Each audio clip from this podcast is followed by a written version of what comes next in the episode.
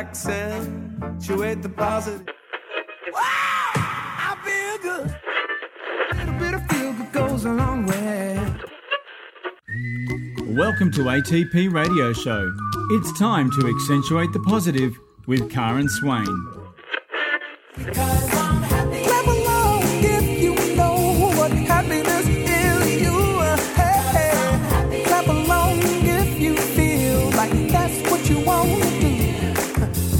I tell you what, I'm loving this conversation I'm having with James.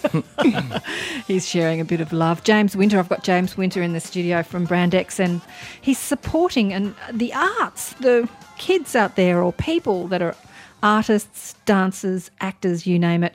He's supporting them. So the project, eh, which has been supported by Arts New South Wales, is a residency program that Brand X is providing. So free space to sell your wares, exhibit your art, paint, create, and eh, how do people apply, James? Yeah, they basically just go to our website, which is brandx, so that's B R A N D X mm-hmm. dot org dot au, and click on apply, and then all the information that's required are on the following pages. It really is just a two page application where you need to just articulate what your fantastic idea is.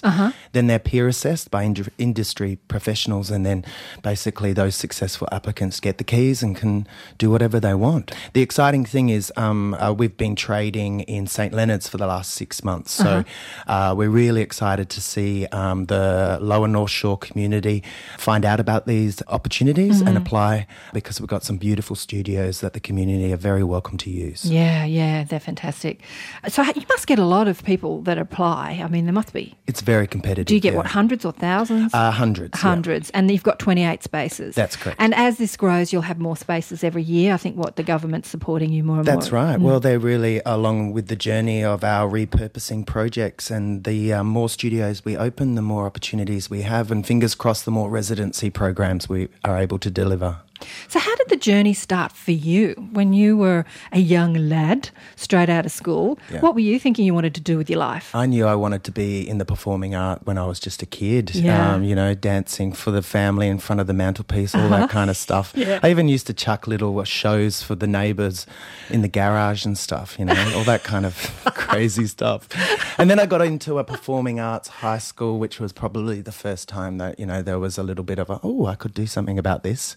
And then I got into um, performing arts tertiary college and studied for three years in Adelaide. And as soon as I got out, I started creating my own work, and that's how it got. I got me here, really. Oh, so, you grew up in Adelaide? That's right. Ah, when did you come to Sydney? Uh, 2002. Ah. So I cut my teeth for 10 years as a professional in um, South Australia, which I'm very, very thankful for because of the subsidy system and the government funding system is incredibly different there. Or it was during the 90s when I was cutting my teeth.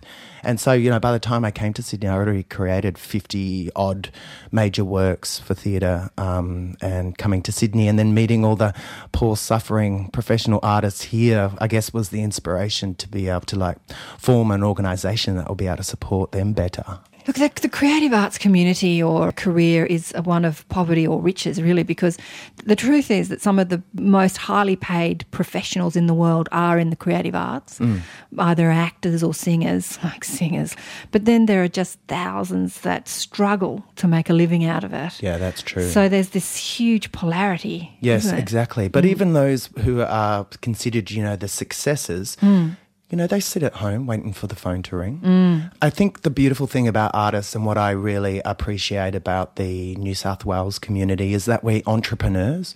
There's only, mm. that's the only way in which you can survive is that you have to create your own opportunities. Yeah. And so those that are prolific and those that have profile are the ones that are actually not waiting for the phone call to ring, No. but they're, they're making the phone calls Yeah. and they're creating their own opportunities and they're involving others and they're applying for residency programs and that kind of stuff. So they're the ones that are the faces and the names that you see on stage. They work ex- incredibly hard and you have to. So tell us a bit more about you. You're up to some amazing things you were saying that you're doing. What's the project that you're working on at the moment? Oh, well, I work for Belvoir mm-hmm. and we have a program that's been running for the last 10 years called Youth Express. And essentially, it engages youth at risk, so uh, mainly youth through the juvenile justice system. Mm-hmm. And basically, I work in alternative school kind of environments for two terms, of which we create a 20 minute performance, which the young people write and I direct. And then we throw them on stage and they perform their own work written from, by their own experiences, um, you know, shaped by my ideas and, you know, the process that we go through. It's a truly amazing experience because you're watching what I call the invisible and the neglected stand up and be heard and then have the audience completely uh, Acknowledge them. acknowledge them and acknowledge them as intelligent, as people with a rich experience, and also with a, a take on life that is ignored but actually incredibly articulate. Wow. Um, so it's actually a very, very powerful experience. Unfortunately, it's not available to the public because these young people are quite often underage. Right. And so, therefore, it's only their friends, family, and youth workers that get to see it. But quite often, those are the people who should be watching them succeed. But it's like a personal growth course for these kids. Oh, you know. totally. Oh, my God. However, it is completely um, framed as an arts project. So it's Yeah. actually about making a really solid, beautiful, and uh, provocative piece of theatre. Mm. That is incredibly important because it's not about getting up and putting your heart on this on your sleeve. It's actually about delivering a solid piece of art. And in doing so, then they have a real tremendous sense of pride and achievement. Mm. But I will tell you, I do have to kick them on stage. you know what I mean? They're freaking out. So it's all about facing your fear. Yes. But having a product or, a, or or something that's really strong and worth the attention of 20 minutes from, from strangers, friends, and family.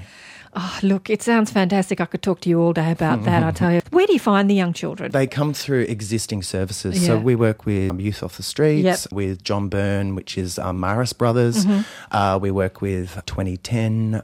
Yeah, there's a, quite a lot of services that we have had a relationship with for the last 10 years. So, Mm-hmm. yeah, they keep asking us back because they see some tremendous change in their young people. And it seems to be something that they really value as an education organisation. Ah, look, the secret to happiness, you've got it Mm. out there, creating purpose and and community. Oh, darling, it's been too fantastic to talk with you today. I could talk with you all day. Mm-hmm. So, if people want to apply, so there are people out there listening, they've got a creative project that they'd like to get up and running, maybe, or you're a musician.